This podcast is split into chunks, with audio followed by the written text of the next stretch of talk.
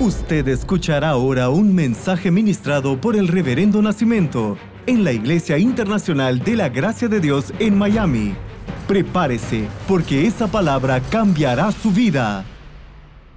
Nosotros estamos hablando sobre la intervención de Dios, cuando Dios entra en la historia.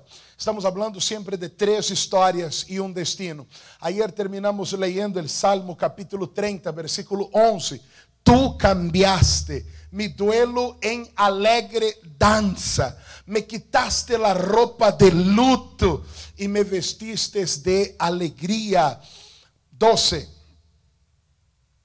Esto leímos ayer y tremendo, para que yo te cante alabanzas y no me quede callado. Oh Señor mi Dios, por siempre te daré gracias. Esta palabra me tocó mucho al cerrar, porque lo que Dios nos dijo ayer es que cuando Él entra en la historia, lo que Él hace es tan grande que usted para siempre va a mirarlo y va a decir, oh Dios, gracias. Oh Señor, gracias. Señor, gracias. Pero yo ya veo esto por 10 años y sigo dando gracias porque al mirarlo yo sé esto ha sido el Señor. Cuando Dios entra en la historia, es esto lo que ocurre. Esta noche nosotros vamos a ver tres historias más. Tres historias y un destino.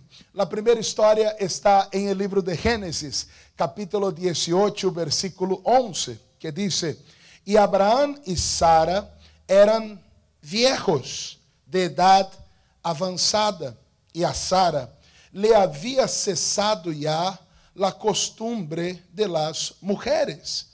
Se rió pues Sara entre sí diciendo, después que he envejecido, tendré deleite también mi Señor, siendo también mi Señor ya viejo. A Sara era estéril. Sara foi estéril toda su vida. E agora não só a esterilidade, sino que a esterilidade se conecta a la edad avançada, a que ela já havia passado el costumbre de las mujeres. Pero toda su vida foi estéril. Agora, não só a esterilidade, sino a impossibilidade de ter, de concebir, de generar, de aguantar, de sostener. Hum. Vamos a ver la siguiente historia, después hablamos de las tres. Primero Samuel capítulo 1, versículo 2. Y tenía él dos mujeres. El nombre de una era Ana y la otra Penina. Y Penina tenía hijos, mas Ana no los tenía. Versículo 5. Pero a Ana daba parte escogida porque amaba a Ana, aunque Jehová no le había concedido tener hijos y su rival la irritaba, enojándola y entristeciéndola, porque Jehová no le había concedido tener hijos. Así hacía cada año, cuando subía a la casa de Jehová. La irritaba así, por lo cual Ana lloraba y no comía. Ana es estéril. Ella no puede tener hijos, ella no puede concebir. E isto era algo muito doloroso, vergonzoso, porque os hijos sempre se consideravam uma bendição del não tenerlos ou não poder tenerlos. Então era uma vergüenza, era um dolor, a vezes hasta considerado uma suerte de maldição. Sara era estéril. Ana era estéril y la gente se burlaba y la gente se reía y lo hacía cuando iba a la casa de Dios. Oye, no que tú estás en la iglesia, no que tú buscas y no que tú oras y, y ¿dónde están? ¿Dónde están los frutos? ¿Dónde están los resultados? ¿Dónde están los hijos? La tercera historia nuestra es la historia de Elizabeth. Hubo en los días de Herodes, rey de Judea, un sacerdote llamado Zacarías de la clase de Abías. Su mujer era de las hijas de Aarón y se llamaba Elizabeth. Ambos eran justos delante de Dios y andaban irreprensibles en todos los mandamientos y ordenanzas del Señor. Pero no tenían hijo, porque Elizabeth era estéril y ambos eran ya de edad avanzada. Hmm. La tercera historia, la historia de Elizabeth. Es interesante porque ellos tienen, vamos a decir, pedigría espiritual. Ellos vienen de un linaje sacerdotal. O sea, ellos vienen de un linaje sacerdotal, siempre a servicio de Dios. Ellos están en todos los mandamientos, están siguiendo al pie de la letra. Pero no tenían hijos, porque Elizabeth era estéril. Sara era estéril. Ana era estéril. Elizabeth era estéril. Bueno, tanto Sara como Elizabeth ya tenían una edad avanzada. Ana pasaba año y año y año y las cosas seguían iguales. Perspectiva para Sara, se acabó. Perspectiva para Ana, uh, para Elizabeth, bueno, a querernos y se acabó. Pero Dios va a entrar en la historia. Y cuando Dios entra en la historia, usted sabe que Él va a cambiar el rumbo, Él va a cambiar el sentido. Cuando Dios entra en la historia, no, no, no importa lo imposible, lo impensable, no importa ya nuestra concepción de tiempo, no importa ya que para nosotros ya es fuera de tiempo. Cuando Dios entre en la historia, Él nos da un final completamente inesperado.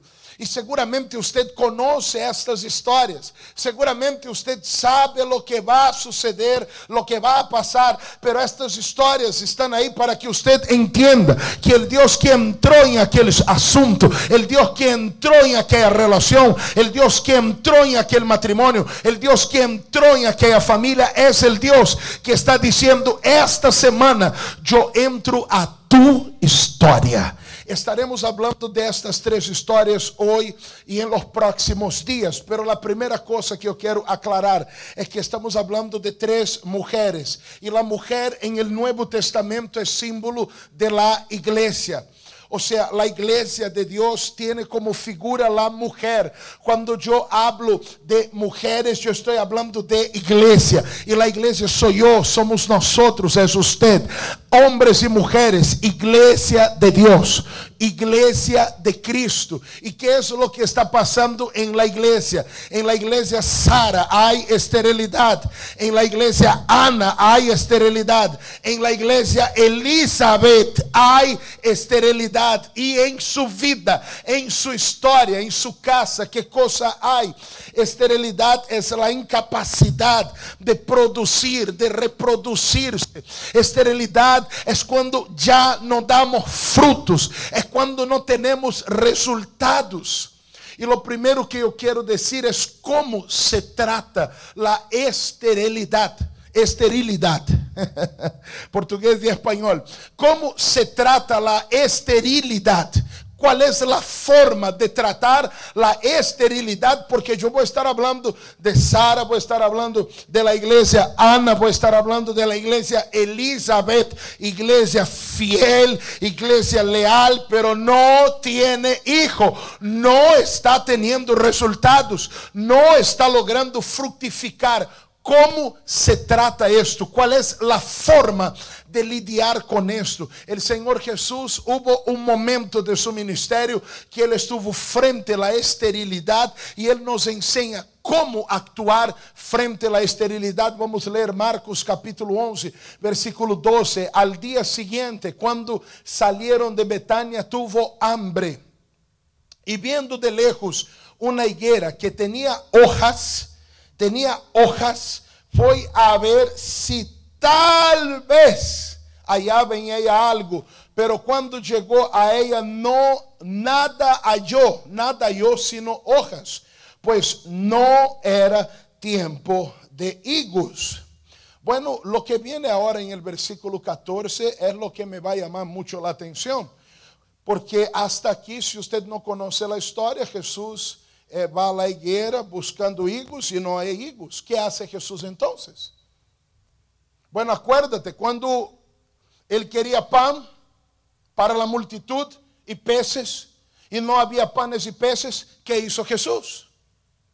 Quando ele queria vino em aquela boda de Caná de Galileia, porque já não havia vino, que hizo Jesus? Quando ele queria que Pedro pescara, porque havia trabalhado toda a noite e nada havia pescado, que hizo Jesus? Bueno, multiplicou panes e peces, transformou o lago em vinho, llenou as barcas de peces. Bueno, agora ele busca higos. E não há higos. Que coisa hace Jesus? Lo que se espera es que diga, bueno, higos, vengan aquí fresquecitos, por favor. ¿ah? Fresquecitos como a mí me gusta, como Dios manda, literalmente, ¿verdad? Pero no, 14. Entonces Jesús dijo a la higuera, nunca jamás coma nadie fruto de ti. Y lo oyeron sus discípulos. Wow. Alguien puede decir, el maestro se molestó, ¿eh? mejor llevémosle sus higos. Porque, wow, qué actitud. ¿Qué hizo Jesús? ¿Qué hizo Jesús cuando dijo lo que dijo? Déjame leer el versículo 20. Y pasando por la mañana vieron que la higuera se había secado desde las raíces. 21. Entonces Pedro acordándose le dijo, maestro, mira la higuera que la higuera que, la higuera que maldijiste se ha secado. ¿Qué hizo Jesús con la higuera? Jesús maldijo la higuera. Jesús maldijo la higuera. Pregunta mía, ¿no sería más fácil haber bendecido la higuera? Si Jesús bendice la higuera, ella no le daría higos. Ah, claro que sí. Claro que sí. Pero en este día Jesús está enseñando algo. Jesús está enseñando algo. Todo lo que fue escrito para enseñanza nuestra se escribió. Entonces, este evento nos va a enseñar algo. En la caminata de la vida, a veces te va a encontrar con la esterilidad.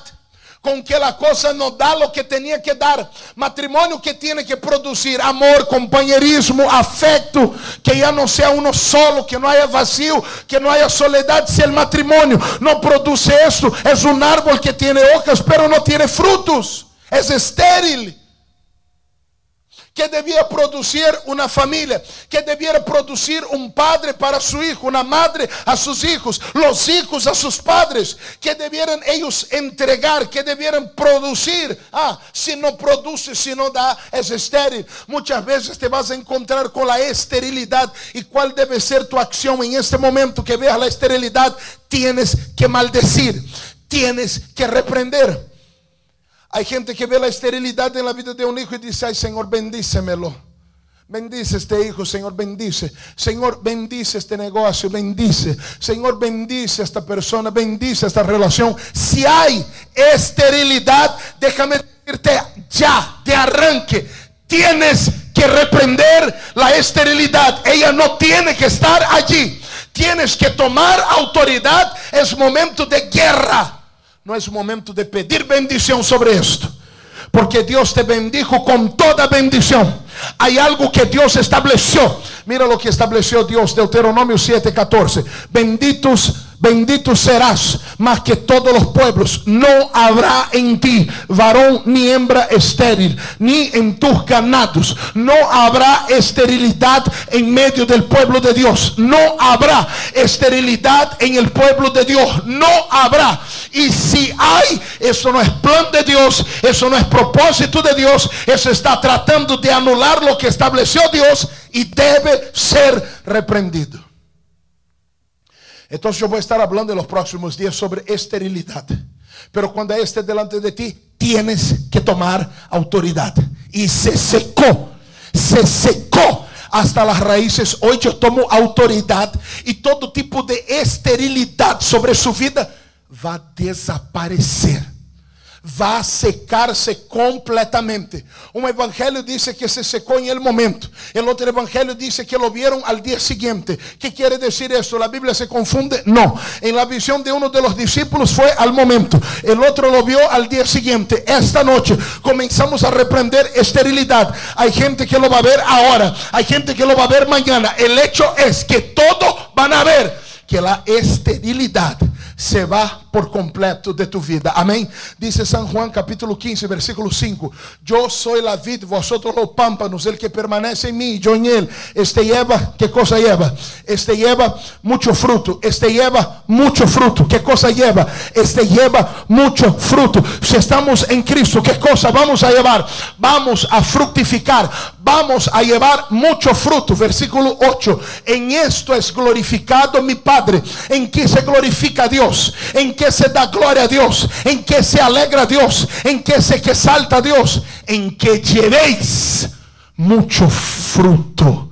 Si hay esterilidad en alguna área de tu vida, deja de preguntar, Señor, ¿por qué, Señor? ¿Por qué mi higuera, Señor, no tiene higos? Muéstrame, Dios, tu plan. Muéstrame, Señor, lo que tratas de enseñarme. No, no, no, no, no, no. Si no tiene fruto, es momento de reprender. Es momento de tomar autoridad. Es momento de decir, no habrá esterilidad en mi casa. No habrá esterilidad en mi vida. No habrá esterilidad en mis negocios. No los acepto. Estoy en Cristo. En mi vida la esterilidad no encontrará